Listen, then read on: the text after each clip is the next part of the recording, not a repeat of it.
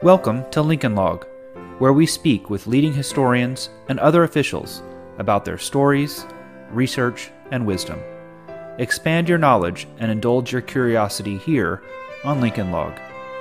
This podcast is produced by the Abraham Lincoln Association, aiding and promoting Abraham Lincoln's life and legacy. Founded in 1908, the ALA remains the nation's oldest and largest Lincoln organization.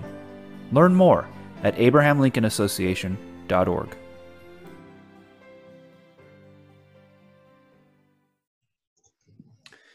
Greetings. I am your host, Joshua Claybourn, and I am pleased to welcome Dan McLaughlin to our Lincoln Log podcast. Dan is a senior writer at National Review Online. He was formerly an attorney practicing securities and commercial litigation in New York City, a contributing editor of Red State, columnist at The Federalist and The New Ledger, a baseball blogger at baseballcrank.com, bostonsportsguy.com, and Providence Journal Online, as well as a contributor to the Command Post. His writings on politics, baseball, and law have appeared in numerous other newspapers, magazines, websites, and legal journals. Dan, thank you for joining the podcast. Great to be here. Uh, you recently authored a piece in National Review titled The Confederate Roots of the Administrative State. Of course, we all have to agree that the administrative state has grown exponentially um, in America over the past century, much of it without roots in our Constitution. And you argue that this bureaucratic, unelected, managerial government had its birthplace in the Confederate States of America, and then this system was ultimately imported into the theory and practice of the federal government by Woodrow Wilson. I want to give you a chance to sort of elaborate on your column and maybe some of the, the other, potentially even specific examples of how Wilson advanced the Confederate government philosophy. Yeah, so uh, I mean, you know, I think there's there's a a bit of an uneven history to the administrative state in the United States, particularly in the federal government. Uh, obviously, this is focusing more on the, the national than the state governments. Um, but, uh, you know, prior to 1861, the administrative state in the United States was very small. Um, the federal government had only about, I think, uh, like around 4,500 employees, other than outside of you know the military and the post office, and even the military was you know about 10,000 people, um, a few thousand uh, others in the in the post post office. So, um, you know the the number of bureaucrats that you had uh, was quite small. Uh, the Justice Department didn't exist, for example. Uh, the Attorney General did not oversee um, really law enforcement in the United States, Attorney General was was principally there to advise the president. Mm-hmm. Um, but at the same time, you had, um, you know, the, the the constitutional structure that we had for that period, uh, and that's still at least written down, um, was one of very strict separation of powers, uh, where the president had essentially total control over the executive branch. There was you know extensive political control and that that expanded under andrew jackson uh, the so-called spoils system uh, in which you know huge numbers of the uh, appointees to the federal government were uh, political. They, they they could be removed by the president. Um, and that was all you know that was all stuff that went back to not only to uh, to madison and the, and the constitution but to john adams mm-hmm. uh, and the massachusetts constitution to montesquieu um, and you know we've had three moments of national constitution writing in america um, and, and i'm leaving aside you know the vermont and texas constitutions which i think were were single even when they were independent republics they were sort of expected uh, not necessarily to be long-term national projects, right? So you have the Articles of Confederation right. in, in 1777. You have the, uh, you know, the Great Convention of Philadelphia in 1787, and then in the spring of 1861 in, in Montgomery, Alabama, you have the writing of the Confederate Constitution. Um, and it's interesting because if you sit down and read the Confederate Constitution, some of it, of course, is I mean, they, they literally started with uh, the U.S. Constitution as their model. Uh, all of the Confederacy's laws essentially were, well, let's just take whatever you know we already know and is mm-hmm. familiar, mm-hmm. and then adapt it based on specific things we want to do. And so some of what was changed obviously was to give to strengthen the protections of slavery uh, in ex- very explicit ways. Um, some of what was changed uh, by the committee, which was essentially dominated by a handful of Georgians, um, some of what was changed by the committee was, you know, very specific grievances that the South had had about states' rights and, and tariffs uh, and things of that nature to, to, to offer some strengthening of states against uh, the national Confederate government. But the other set of revisions that were made uh, are very interesting to study because what they really did was to reduce the separation of powers and at the same time reduce the president's control over the executive branch. So uh, the president is term limited. First of all, his term is extended to six years, but he's term limited. So Jefferson Davis uh, never had to think about reelection.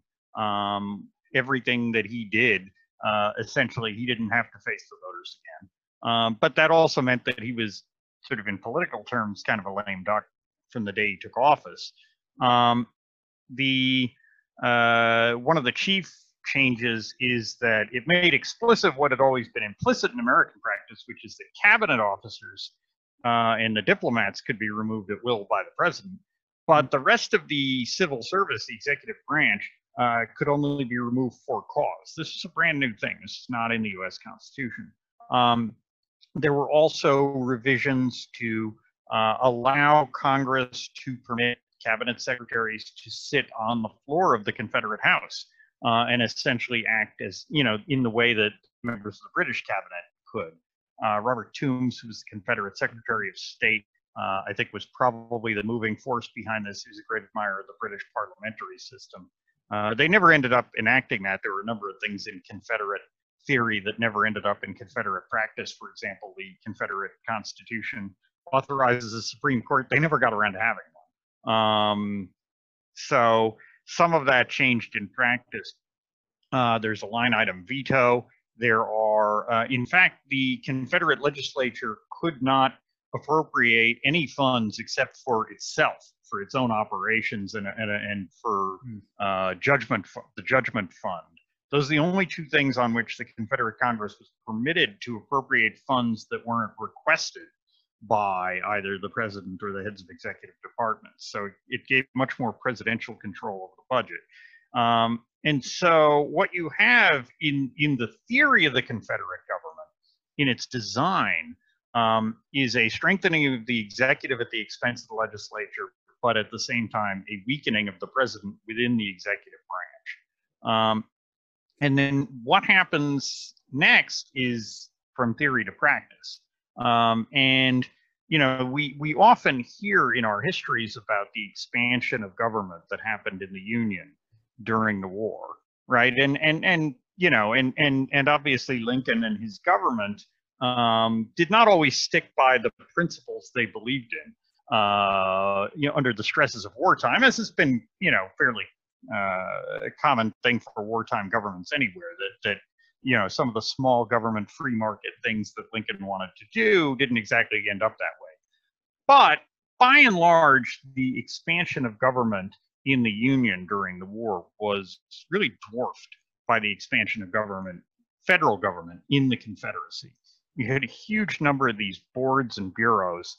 Um, and, and, part of this was, uh, again, exigencies of wartime, right? The Confederacy right. does not have the industrial base that the Union has.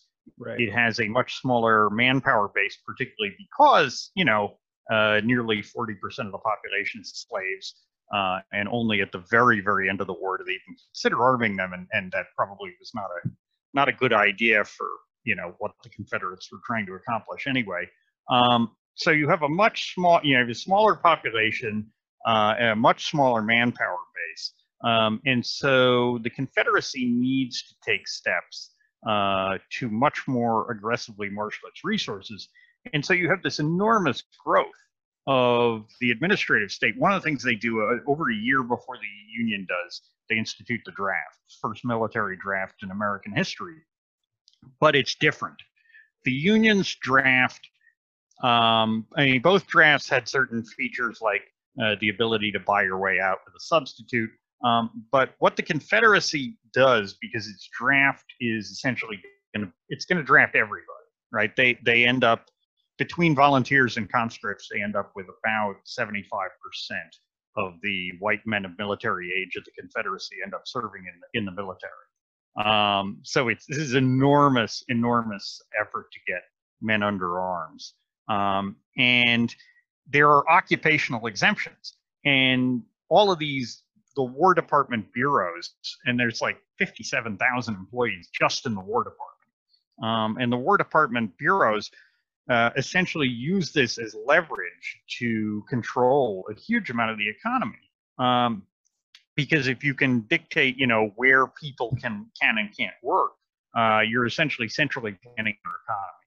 And then on top of that, the the wartime industries, you know, in, in the union, you've got the requisitioning. Uh, you have essentially military contractors, right? A military industrial complex, and uh, of, of, of a primitive sort. And even you have, you know, guys like Thaddeus Stevens, who's uh, you know, steering war contracts to his own foundries and such. You know, all of the usual kind of shenanigans that you have in a democratic system. But, um, but in the Confederacy, you don't. You have very, very limited um, industries before the wartime in, war-related industries before the war starts, and so the War Department is essentially running like munitions factories and um, you know, they don't nationalize the railroads, but they nationalize essentially control the railroads. They do nationalize the telegraph. Um, they're nationalizing, you know, uh, factories to make uh, all sorts of weaponry.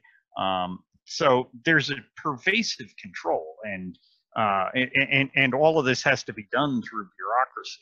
And you believe um, this ultimately appealed to Woodrow Wilson, and that he started to incorporate that into his plans and designs and hopes for the federal government as well. Then, is what you would say. Yeah, I mean, you have to understand that Wilson, because because a lot of this recedes after the war, right? The the Union dismantles a good deal of its own um, administrative structure. The Confederate government is, of course, uh, gone with the wind, so to speak. Um, and so Wilson, um, you know, and, and and there are there are in the interim between 1865 and Wilson's election in 1912, there are some steps taken towards uh, the growth of um, an administrative state. We have the, the Interstate Commerce Commission. We have the civil service reforms that followed James Garfield's assassination, where there more start to be more employees insulated from political control. So there are some developments going on there. So Woodrow Wilson is is he's born in 1856. He grows up in the Confederacy and in in Reconstruction. Uh, he lives, you know, in the South until he's 30 uh, other than attending Princeton. Um, you know, he he he's uh, sufficiently. I mean, his father sides with the Confederacy. He, you know, he sees in person Jefferson Davis and Robert E. Lee when he's when he's a young uh, child. Um, and so Wilson is very much a creature of the South, and and as we'll see, his um, you know a lot of his attitudes about race, certainly, uh, and not only about race, but also his mistrust of Congress. I think a lot of that is not only of a piece with the uh, antebellum, uh, the postbellum South, the Reconstruction era South, but is specifically influenced by his dislike of Reconstruction, right? And Reconstruction is very much driven in the period, you know, after Lincoln's assassination. Reconstruction is is driven by Congress, uh, and it is the fights between Congress and the executive branch um, are very much ones in which uh, the interests of the South um, are against what Congress is doing. Right? Congress Congress is is imposing Reconstruction on the South in ways that are not uh, that are not popular. And so Wilson in the 1870s and 1880s, as he as he develops into a scholar, is writing these articles uh, essentially blasting congressional government and how, how terrible it is to have the government run by congressional committees, that they're too responsive to popular opinion. Um, and, and, and this is very much, you know, tied to, I think, I mean, it's, it's, it's his own theoretical work, but it's impossible to miss the influence there of Wilson's dislike of congressional reconstruction.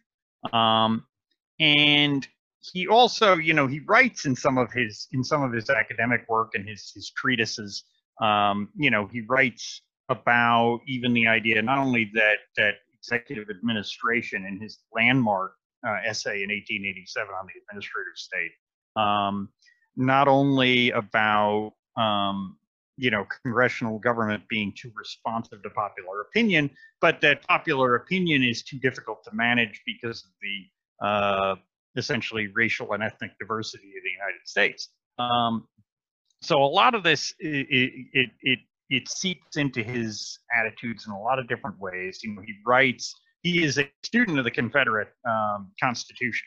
He has, you know, he has like an entire in one of his history books. He has a whole side-by-side comparison of the U.S. Constitution, uh, and he speaks approvingly of, of some of the innovations that are made specifically on the separation of powers front. So this is is I think pervasive a pervasive influence on Wilson. It's not the only influence. Uh, you know, he's also a great admirer of the Prussian system, and and you know we have um, at this point in time there's there's more growth of administrative unelected government in Europe certainly than there is in the United States. Well, um, yeah, and I guess on that point, uh, let me play devil's advocate on a couple issues. I mean, first, where does this leave the previous 40 years of history before Wilson? when the administrative state was developing. I mean, we've got 50 years of civil service reform and U.S. government growth, really under Republicans, you could point out, and um, maybe some would argue then that the administrative would have expanded even more under uh, Theodore Roosevelt than Wilson at that period of time, just given the trajectory of it going. I mean, would you, how would you respond to the, to those arguments? And I know I, I saw many critics lob those uh, re- arguments in response to your column too. Yeah, and and and look, I mean, I'm not I'm not trying to argue that this is the sole and only uh, origin uh, story of the administrative state, but I think it's a hugely important part of it because there is this prior experience, and it is something that Wilson grows up around, that Wilson studies in his work, um, and so I think it is very it is very large influence on Wilson. Um, I, I, honestly think uh, I, I think I mean the hard part with Teddy Roosevelt um, frankly, is that you have the Teddy Roosevelt, um, who's a Republican president, and then you have the Teddy Roosevelt of 1912, right? And and Roosevelt has shifted a lot uh, in the years that he's been out of the White House. He's much more radical, um, and so you know to say, well, if say if Roosevelt stayed another four years in office or something is one thing to say if Roosevelt gets reelected, if Roosevelt gets elected in 1912, that may be a very different story. Um, the other thing, though, on the other hand, you know, Roosevelt. I mean, Roosevelt was much more of a um, presidential power guy. Mm-hmm. I think more so than a an administrative state guy. You know, he was not at least at least I mean, he, I think he certainly was a guy who was growing some of the administrative powers of the government, but he was not a devoted theorist of you know, unelected bureaucracy. Um, Roosevelt believed much more in presidential control uh, than Wilson. Obviously, yeah, yeah. And you make the case too. I think you freely admit that.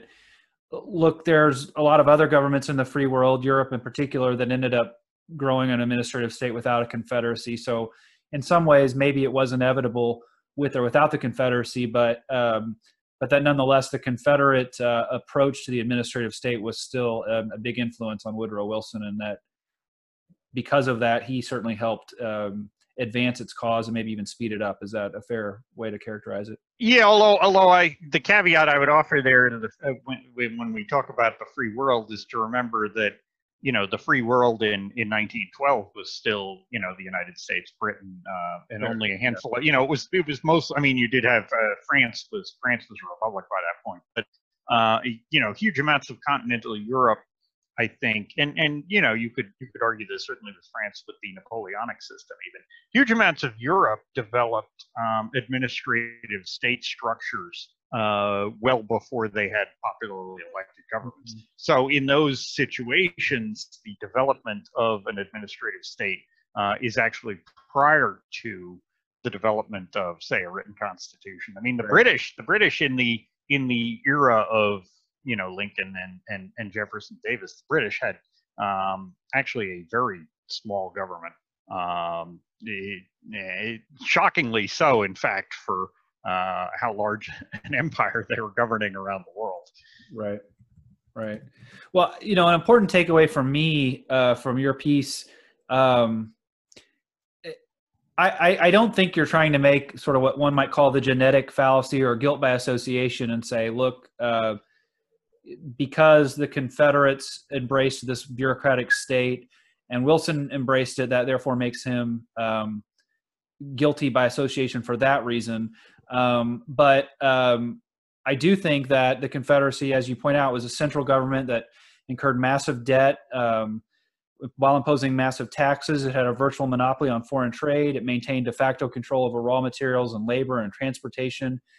Um, Jefferson Davis often invoked martial law in parts of the Confederacy, allowing military commanders to make, uh, I think you point this out, arbitrary arrests, control travel, fixed prices, all that. And so, um, uh, but let's i mean war was a, an obvious factor in that sort of hypocrisy you could say where they're they're they're claiming to be small government and they're not war was an important factor that do you think the confederate bureaucratic system would have continued let's say had the, hypothetically and theoretically they'd won the war um, you know 1870 1880 would they have you think reverted back to some sort of small government state centered type of approach or do you think that bureaucracy was there to stay um, regardless yeah, I mean, there's two separate questions, obviously, which is one, what what does the Confederacy look like if the Union lets it go peacefully and you don't have this development of a wartime right. state? Uh, and the other is what happens if they they win, they survive. Um, and I think in the latter case, certainly, um, I mean, Richard Franklin Bensel, whose, whose, book Yankee Leviathan I, is one of the major sources that I was, um, you know, drawing on, and he he certainly argues that, um, you know, that that the the threads of administrative control had wormed themselves so deeply into Southern society during the war that it would have been hard to tear it all up by the roots, and it was making some fundamental changes. Uh, on the other hand, you have to remember too that the, you know, the the southern states before the war, um, you know, had some small government principles on which they opposed the rest of the country in terms of tariffs, in terms of internal improvements. Um, but at the same time, you know, the, the state structure of uh, protecting slavery also involved an awful lot of state control and, and state right. control of, you know, state control of the mail, state control of travel, uh, state control of the press in ways that were out of step with the North. So I think the the principles, you know, there were there were certainly principles, and there were principled people in the Confederate government for their own uh, species of principle. I mean, somebody like Alexander Stephens, you know, um, is in some ways kind of the the the ideal of the principled politician if you set aside the actual substance of his principles. Um, but you know, instead, which is why Stephens, even though he's one of the architects of this Constitution, ends up as a uh, you know, fairly staunch critic of the administration in which he was serving as vice president. Um, so, but yeah, I think I think the I think had they survived the war, they would have come out of it a more administrative structure than the Union, just because of um, what the experience had been, uh, and probably because what it, what they would have needed going forward for the Confederate States of America to remain an independent going concern they were going to continue to need state control to protect slavery. They were probably going to need, um, for a significant period of time, uh, you know, a, a, stronger military. They didn't have the natural, uh, you know, defenses of the oceans and whatnot that the United States had. And, and, you know, and I think there was there was probably a fair amount of predatory interest at that point on the part of Britain and France and whatnot to go after uh, perhaps go after Confederate interests. Right. Well, this is the Lincoln Log podcast, and so uh, we focus on Abraham Lincoln. Our listeners are uh, interested in him, so just want to shift a little bit to get your thoughts on some some of the aspects of him relating to war. Um, he's often criticized for suspending habeas corpus, um, which many and consider an unconstitutional act. Uh, where, how do you view his actions as it relates to the suspension of habeas corpus and whether it was you know, constitutional or not. Yeah, I mean, I I think there. I mean, obviously there is a contrast there to Jefferson Davis because you know both of them fairly extensively use those kind of wartime powers. Uh, and and you know, I think Davis, as you noted, did use like sort of the creation of martial law more extensively than Lincoln eh, for for you know rational reasons because the the the, uh, the territory he was governing was was much more uh, under invasion. At the same time, um, you know, Davis, unlike Lincoln, did not uh, suspend the writ until he had a congressional approval to do so. Um, so, you know, eh, I mean, I think that's a debate that it's kind of a never-ending debate. But I think it, it, the fact that both of them were taking similar steps at the same time uh, is an illustration of the the wartime necessity to do this. That that the the circumstances of a civil war um, are naturally going to lead to some loss of civil liberties, uh, even that some civil liberties that would be more easily protected during a foreign war, uh, just because you know the front is all over the place, and uh, you know there was there was Confederate espionage and and, and Right. sabotage and people trying to um, you know take ships and and uh, go off on these various kind of privateering expeditions. I mean, there were people arrested in California for for plots to try to secede, and um, so there was, you know, and there were raids coming in through the Canadian border. Um, so it's it's a fairly extensive challenge that Lincoln is that Lincoln is dealing with.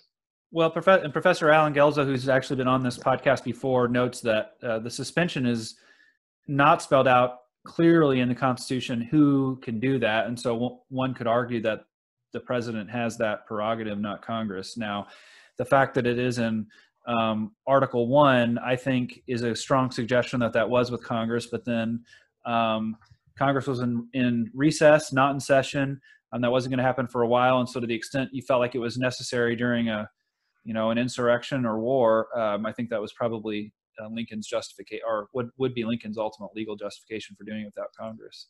Yeah, no, absolutely, and he did. You know, he did go to Congress once he once he had Congress back in session to go to. Uh, I mean, Lincoln. One of the interesting things about Lincoln, I think, looking back, is that I don't think there's ever been an American administration that was more thoroughly staffed with lawyers than the Lincoln administration. You look at the cabinet. Um, you know, I mean, you look at. I mean, he's got uh, people like Seward and Stanton. Um, and you know, I mean, I think like half of it, more than half of his cabinet was lawyers. Uh, Lincoln's a lawyer. It's I think Hamlin was a lawyer. Uh, Andrew Johnson was a lawyer. Um, so there's the you know there's there's lawyers all over this administration, and they they do have uh, you know they think these things through. They're not they're not sort of doing Right. this on the fly. One of the things that I think tends to unite intellectuals on both the left and the right uh, occasionally is this belief that Lincoln was, in some important ways, a father of modern liberalism. Um, I don't know that I fully agree with that. Um, I wouldn't really place him as either conservative or liberal quite that easily, but rather as an acolyte of the Declaration of Independence, who one who saw really the Civil War, um, uh, maybe not as an opportunity, but certainly that it, during that time that it was with the uh, uh, freeing of the slaves, the full flowering of the Declaration's true promise. I'm curious how you view Lincoln, whether you see him sort of in that conservative liberal box one way or the other. Um, and do you do would you agree he's the father of modern liberalism? If not, why not? Well, I think that, that that you know, I think you can place where Lincoln is, um, and then argue over where other people are in relation to him. I think Lincoln is absolutely and unquestionably a classical liberal uh, within you know it, it- within the political map of the 1850s and 1860s. He's easy to he's actually pretty easy to isolate or to locate, uh, and he is you know one of the most um, I think one of the most consistent uh, classical liberals of his age, even compare you know when you compare him to uh, the British politicians of his time, to you know Seward or Grant, uh, to even you know somebody like Benito Juarez, uh, who is kind of the the chief sort of classical liberal on the North American continent outside of the U.S. Um, and so uh, and, and at the same time, Lincoln, you know, Lincoln was not afraid to embrace uh, at times the label of conservative, or at least to argue that his policies and his views were conservative in some ways. At the Cooper Union speech, he does this very effectively, talking about the, you know, the tried and familiar. and I don't think Lincoln saw himself as a conservative, but he saw some of the things he was doing as justifiable uh, and and important within a conservative worldview. Obviously, in you know in that time period, conservative uh, was sort of very much a small c word that you would, would get used sometimes for for those you know kind of Burkean concepts, but conservative in the 1850s and 1860s tended much more to be a term that was used to mean you know uh, the real throne and altar conservatism of Europe. Um, you know, I, I, mean, my argument long term is that um, is that the Republican Party of his era, and I think this is you know has been true for much of the party's history, and and you know, uh, it, it's much more comp- controversial maybe to argue at this present moment, but um, for much of the party's history, there has always been this kind of fusionist uh, strain running through the party between the classical liberal uh, sort of ideals that are general in their application um, and you know some of the less immediately ideological conservative strains that have run through the party and in lincoln's time that's you know you have the um, you know there's a strain of, of nationalism uh, in foreign policy which seward is very much a you know seward is a nationalist Mm-hmm. Um, he's, I mean, he has some classical liberal ideas as well, but his his foreign policy ideas are very expansionist. Um, uh, it, you know, and he's he's he's more or less. I mean, he kind of crosses swords constantly with Palmerston in England because, the, in a sense, the two of them have almost too much in common. Yeah. Um, and you know, Grant, I think, is is is in some ways more of a nationalist and more of a, a Christian moralist. Actually, now, we don't think of Grant in those terms, but uh, he's very much a, a you know a Victorian era Methodist. Um, and so you have those strains, and you have that even in I mean even in Lincoln, you know, uh, the incorporation of the Know Nothings, who are very much a a kind of America First sort of faction within the party, and Lincoln brings them in. He doesn't think much of them, but he uh, he tolerates them, and you have the you know the the protective tariffs, which is not really what you would call a a, um, a classical liberal uh, thing. And so, you know, I think that that Lincoln is his sympathies are are deeply classical liberal. Uh, and whether you consider today's liberals or conservatives to be heirs of Lincoln, I think depends very much on how much you think that that they are or are not uh, classically liberal. That you know you can look at Republicans today and Donald Trump, and you know, and and sort of see some of his points of departure from classical liberalism. Obviously, anything that any sort of modern progressivism is hard to square with uh, the classical liberals of the 19th century. But but in his own time, Lincoln is is not hard to isolate as not only the kind of almost uh, ideal classical liberal, but more classically liberal even than a lot of his own party. Right. Lincoln's considered, as we all know, one of the best, if not the best American presidents. I'm curious what you think accounts for his greatness. Did was it did the Civil War amplify those attributes, or would we still have considered him a great president if the Civil War had not occurred? I mean, there's always has to be a, a marriage of the man in the moment, uh, and and you know to be a president, a great president, um, to be one of the true great presidents usually requires you to surmount great challenges. Um, and and certainly I would put Lincoln, you know, I mean, it's sort of one one and two between Lincoln and Washington is uh, uh, an endless debate because they had different kinds of challenges. Washington had to kind of create the presidency uh, after it was more or less written around him. Um, but uh, there's no question that that's your top two, however you order them. I mean, I think Lincoln, and Lincoln had to learn on the job. He was actually remarkably inexperienced in some ways, but he had he had a diversity of experiences. Right. Um, and I think it's the it, it was more a matter of character um, and and the fact that he had you know he had thought through what he believed in um, and um, I mean the other the other thing that I think is is important to remember about Lincoln um, and, and you you appreciate this more when you compare him to the other world leaders of his day too. Um, Lincoln was remarkably forward looking and sophisticated about technology if you look at, I mean, newspapers are another major development, uh, you know, that they grow explosively in the decades, uh, that parallel Lincoln's rise to prominence. And you know, there's there if you look at Lincoln's communications, I mean, he's he's tremendous in these long form debates and long form speeches. But eh, you know, as he goes to become the president, as he gets more in the habit of communicating through the telegraph, his his messages, his speeches, his letters um, become much more concise. Uh, and again, that's partly the press of business.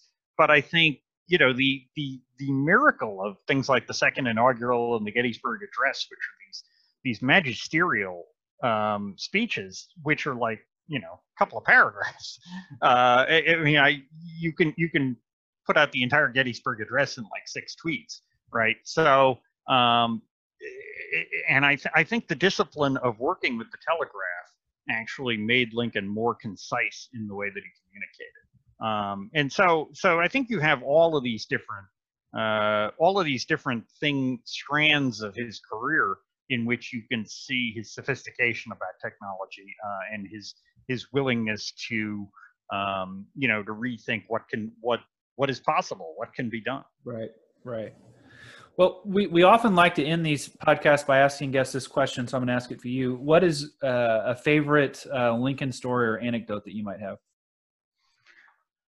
Um, I mean, I, you know, I think, I, I think to me the the thing that I keep going back to a lot, and and and this is part of being a conservative writer in this particular time, is just Lincoln's, um, you know, Lincoln as the leader of a coalition, Lincoln as a guy who understands how to build a brand new party.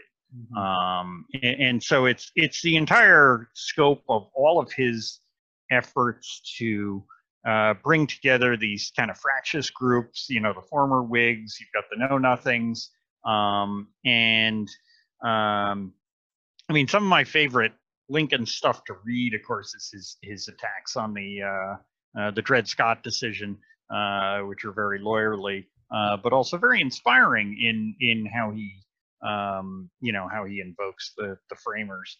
Um, but so I, I think that's the period that, that is in some ways the most interesting to me and the the theme that is in some ways most interesting to me is Lincoln from you know 1857 to 1861 like putting together that coalition uh, and managing it in a way that uh, that gets everybody on board uh, with and builds you know for the first time this majority party in in the north.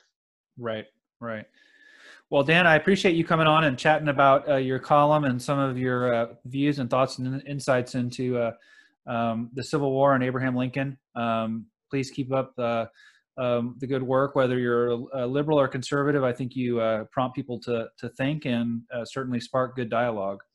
Um, and if you're interested in beyond uh, politics, obviously we mentioned at the at the outset, but you are a baseball guy, not to be confused with the famous St. Louis uh, announcer, I assume, of the same name, right? yeah, no, no relation, but I do, uh, I do get people looking for him uh, and finding me instead are, on Twitter. A good. Are you a Cardinals fan, or who, who's your team of choice? N- no, I am. I am a lifelong, long-suffering Mets fan. Oh, okay. All right. All right. Great. All right. Well, again, I appreciate it, and uh, we'll talk soon. All right. Thanks for having me. Uh-huh. Thank you for listening to Lincoln Log. You can subscribe to the podcast in iTunes, Spotify, or your favorite podcast app. And if you like this podcast, please consider rating it on iTunes and leaving a review. This helps other people find the show.